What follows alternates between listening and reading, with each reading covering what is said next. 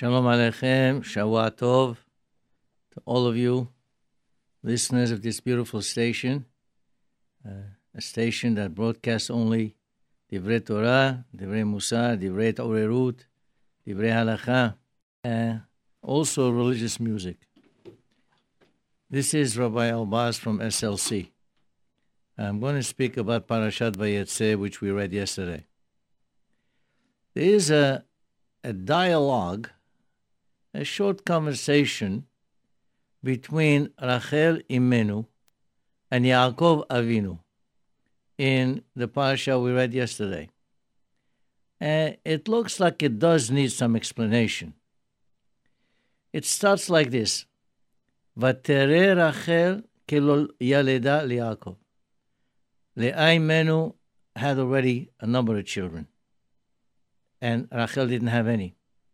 So when she saw already after the fourth child that she didn't have any, but it says, if we translate word literally, it would say that Rachel was jealous of her sister. Then she went over to Yaakov and she says to him, Habali banim, give me children. If not, meta anochi. I'm a dead person. And how does Yaakov answer her? Af Yaakov berachah. He's angry at her. V'yom he says, Atahat Elohim anochi. Am I instead of God? Hashem mana mimech peribaten. Hashem refrained from giving you children? I have children. You don't have. Uh, this sounds like it needs some kind of explanation. First of all, what does that mean? ותקנא רחל באחותה. רחל אימנו הצדקת, she was jealous of the fact that they had children she didn't. That is not the pshat. Rashi tells us what it means.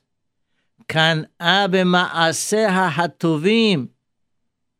She really was jealous of the fact that she had good deeds. She must have done something very good.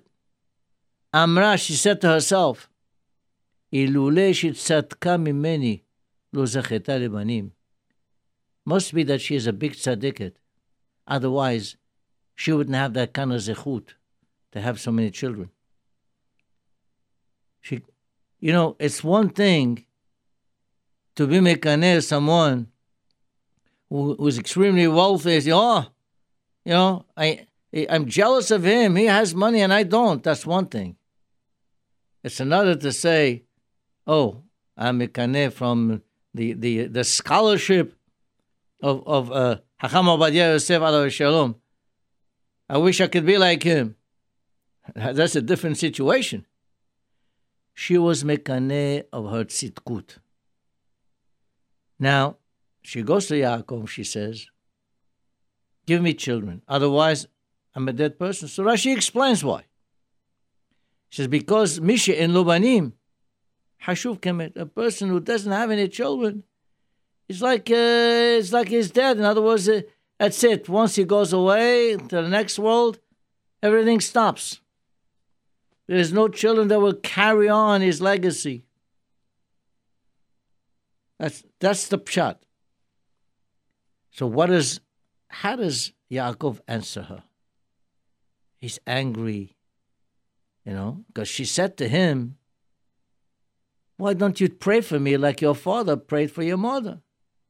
Yitzchak Avinu, the father of Yaakov Avinu, he prayed for Rivka. He said, Why don't you pray for me? So Rashi explains like this. At amrat she'esek You're telling me I should do like my father. Ani enik I'm not like my father. Why? Abba lo hayu lo banim. My father was just as sterile as my mother. He didn't have any children. Ani yesh banim. Me, I have. Well, something still doesn't make great sense here. What does that mean? Uh, uh, you know, what kind of conversation is this? Yaakov Behir Ha'abot, the chosen of our forefathers, he tells his wife, who's in great sorrow and grief, because she didn't have any children, he says to her, Look, it's not my fault if Hashem did not give you any children. Me, I have. I cannot be like my father. He had no children. Me, I have. Well, well, eh, I mean, if you go to a great hacham and you said to him, please pray for me so that I can have, uh, because I have a lot of pain. I want Hashem takes away my pain. Would you think that the Hakam will come back to you and say, oh, well, I'm sorry, you know, I have no pain. It's your problem. You have the pain. I don't have any. Well, that doesn't make any sense. So this passage actually makes us a little uh, shudder. It shakes us. Uh, his wife is crying to him, and he answers, It's not your problem. It's not my problem. It's yours. At any, at any rate, there must be some explanation to this, and there is. Actually, at the end, she prayed, and Hashem listened to her prayer. Like, we said, Meishma. We still have to explain the situation here. The Ktab Sofer says, it says in the Gemara, Masechet Baba Kama, it says, Kol hamevakesh rahamim al havero, a person who is uh, praying, let's say, uh, for his friend who lacks something, and that same person that's doing the prayer need, also needs the same thing. He is answered first. Meaning, if a person, for example, is childless, and he has a friend also who's childless, and he prays for his friend to have children, then Hashem will answer the one who's praying first. And we learn this from Abraham Avinu. Because it says, Vayitpalel Avraham el Elohim. Abraham prayed to Hashem. And then Hashem, he healed Avimelech and his wife and everyone else. he healed them all. Immediately after that, it says, Hashem pakad et Sarah. HaKadosh Baruch Hu had uh, made Sarah conceive.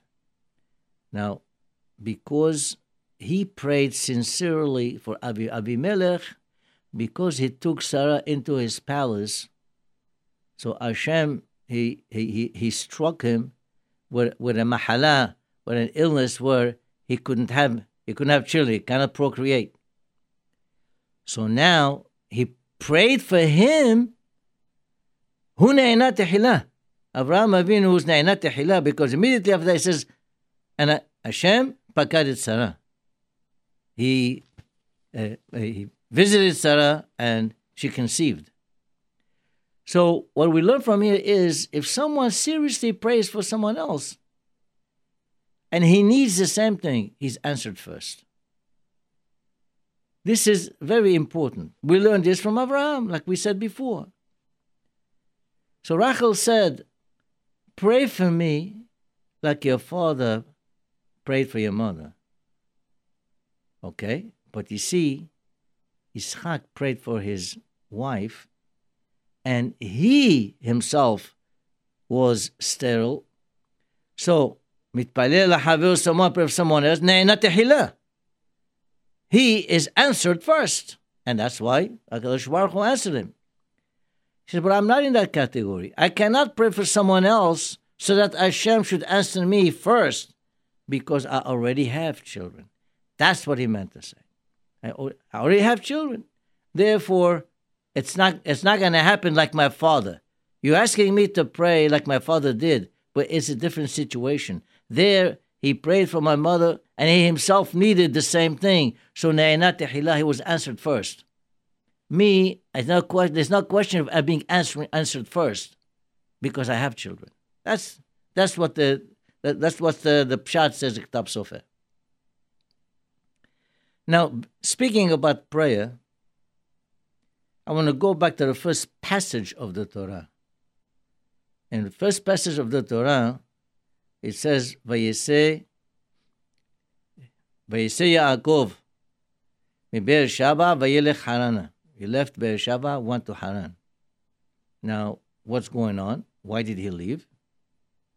He left because when he, he got the beracha from his father, Yitzchak, then Esav was very angry and he promised himself he's going to kill him. Then Yaakov's uh, mother, Rivka, heard about that. Some say Baruch HaKodesh. And she called her son, Yaakov says, You can't stay here. It's too dangerous. Go to Haran, the place of, uh, of my people, and over there you'll get a bride. Then after that, also Yitzchak Avinu gave him a beracha, and he told him also go to Haran, and over there you'll find the bride over there. So both his mother and his father asked him to leave and go to Haran. But he did not go immediately. In at the end of last week's parasha, if you look into Rashi over there, you will see Rashi goes through a long derivation and he makes an accounting of all the years of Yaakov Avinu, and he concludes that Yaakov Avinu did not go immediately to Lavan. He went to the yeshiva of Shem Va'eber, the academy of Shem Va'eber. He stayed there 14 years. 14 years. He was learning. Some say he was learning Torah over there because he's going, he knew he was going to Laban, a crooked man. A man who's Abed Zarah. He needed some strengthening himself before going into, uh, in, into life living with such a man. But Akopani, Yaakov Avinu now was on a mission. A mission to build a home. So first thing, Vayivga B'makom. So he goes to learn Torah. Then, as he is going, Vayivga Makom, He encountered the a place. Which place is it? It was the place Har Hamoriah. That is the place where Abraham Avinu took his son Ishaq for the Akedah. That is the place where later on the Beit HaMikdash was going to be built. So right there, so he prayed. And from here, the Hachamim learned that Yaakov Avinu instituted the prayer of Arbit. It was it was it was like it was night at, at that point. So he had two things. So first, so, so he learns Torah, then he prays, and then now vayake maseva, he puts on like a, a some kind of a, a, a pillar. Vitzok shemen puts oil and so on. Usually, this is a symbol of of worship, a symbol of worship. And then he says, if HaKadosh Baruch Hu will really keep me well and do everything, he says, V'shavti b'shalom betavi. Okay? And he says, V'chol asher titen li aser lach. Whatever you give me, I'm going to give maaser. I'm going to give 10%. So we have three things over here. What's the idea behind? He learns Torah, he puts some matzeva, and he says, Aser uh, uh, Aser Why, why, what's the significance of these three things? He could have said, okay, you know what? When I come back, I'm going to learn more Torah. I'm going to teach Torah to my children, to my grandchildren. No, he said exactly these three things is what happened. Perhaps we can understand this with a uh, one of the uh, uh, in Pirkei Avot, it says over there about Shimon Tzaddik. Shimon Tzaddik, he was a, uh, a Kohen Gadol, maybe 40 years. And he was a man of distinguished appearance, long white beard. And when he was wearing the garments of the Kohen Gadol, he looked like a malach. And the, the Midrash says that when Alexander the Great was conquering country after country, going from state to state. And he finally came. He was about to come into uh, Judea at the time, which Eretz Israel. Uh, Shimon Sadiq knew that, hey, he can't fight the, the Greeks at the time. They were too strong, obviously.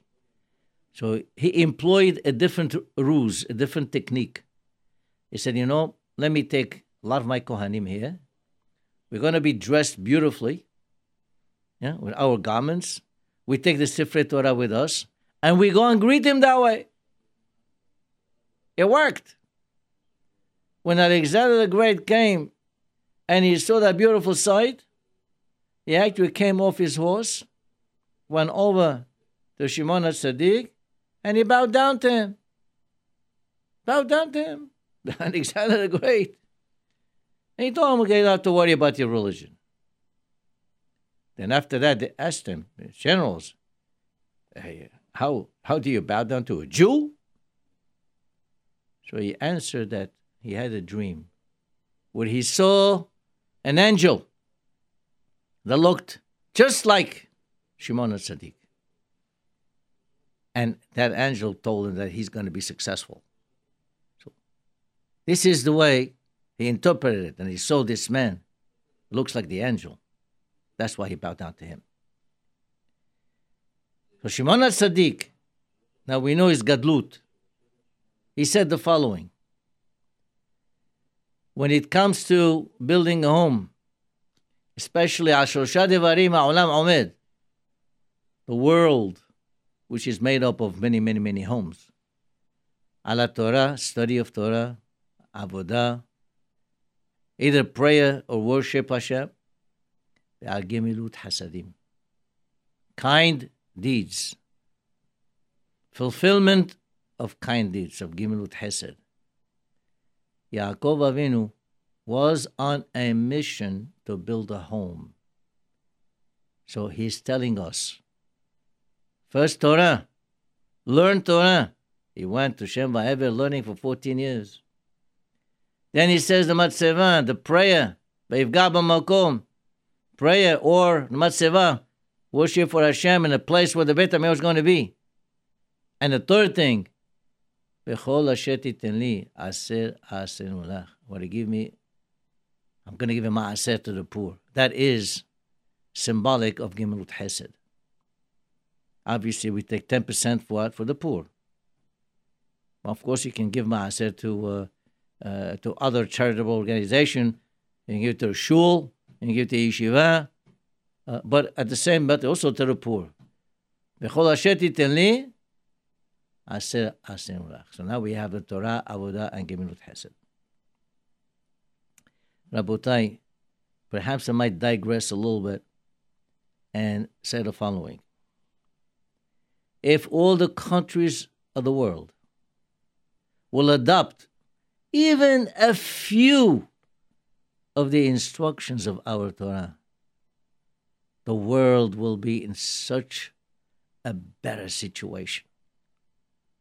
The Torah says, You shall not kill, you shall not lie, you shall not cheat, you shall not practice immorality, you shall have compassion.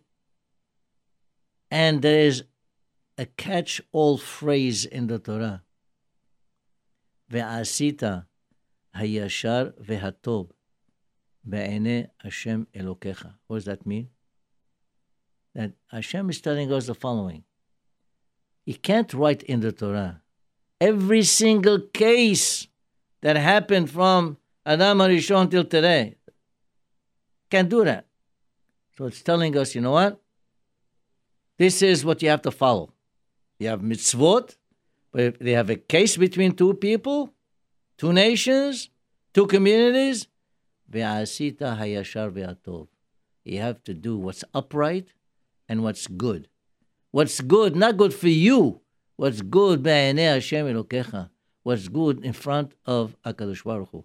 Because a case that comes to you, if it's you, you're, you're going to be, I'm the right one, I'm right. You're going to justify yourself all the time. No, it's not. Hayasha Hashem Elokecha. Has to be the right thing, what's fair and what's just. Now, let me tell you what's been happening. What happened three weeks ago and what's happening now among the nations. And I'm not talking about nations like, uh, uh, you know, uh, uh, ISIS or, or Hezbollah or Al Qaeda uh, or Hamas. These are like Amalek. Amalek, the Torah says, it's got to go. That's different. I'm talking about what supposedly people call the civilized nations. I'm taking France as an example. As you know, the last three, four weeks, uh, the Arabs has been uh, stabbing Jews all over. I'm sure you heard of this. It's not that one or two or three incidents. We're talking about a lot of incidents here. And what has France said about that three weeks ago? France says like this countries must protect themselves from militants, but show restraint. You have to show restraint so, at, so, so that you don't f- fuel even more a highly sensitive situation in the region. Show restraint. Yeah, you can defend yourself, but really you can't. You got to show restraint. Is France showing restraint? Of course not. They're going full force against. They're pounding those the, the ISIS day and night. Well, I have no rahmanut for the ISIS. That's not the point. The point is, look at the double standard. For Israel, you show restraint. For them, no, that's not restraint. They got a double standard here. As of three weeks ago, they were saying, wait a minute. With your friends, you don't need to make peace. Peace you make with your enemies. Well, are they trying to make peace with their enemies? Of course not. It says, they said, if you strike hard at a terrorist, you will simply extend and enlarge the cycle of violence. Don't do that. For themselves, it's okay, though. They're striking. They're not worried about extending or enlarging the cycle of violence. As of three weeks ago, your bombs are going to hit civilians. Do they care about civilians now? They don't care. They just hit whatever. Double standard. Give peace a chance. End the cycle of violence. Show restraint. That's for the others, not for themselves. The Torah says, If they can do it, why can't Israel do this, follow the same steps? And what is he doing now, the French president?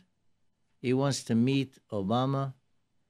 He wants to meet Putin.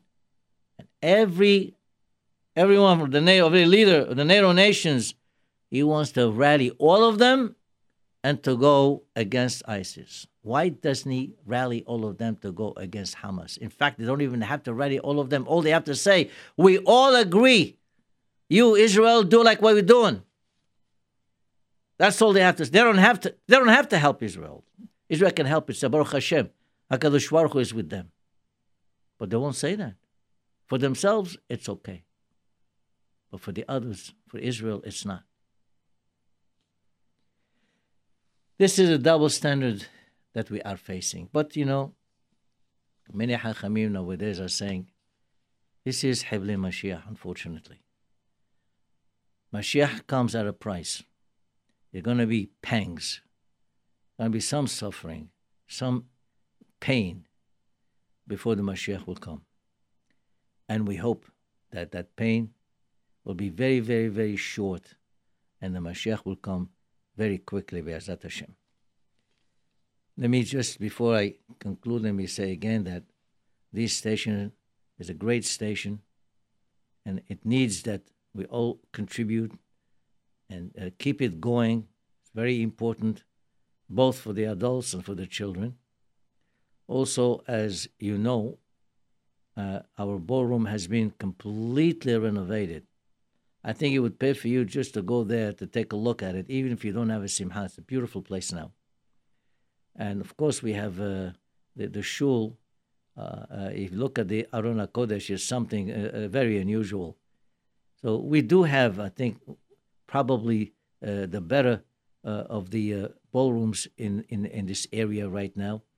And certainly, if you have a simcha, we, could, we definitely will accommodate you. Shavua Tov, Tiskula Mitzvot.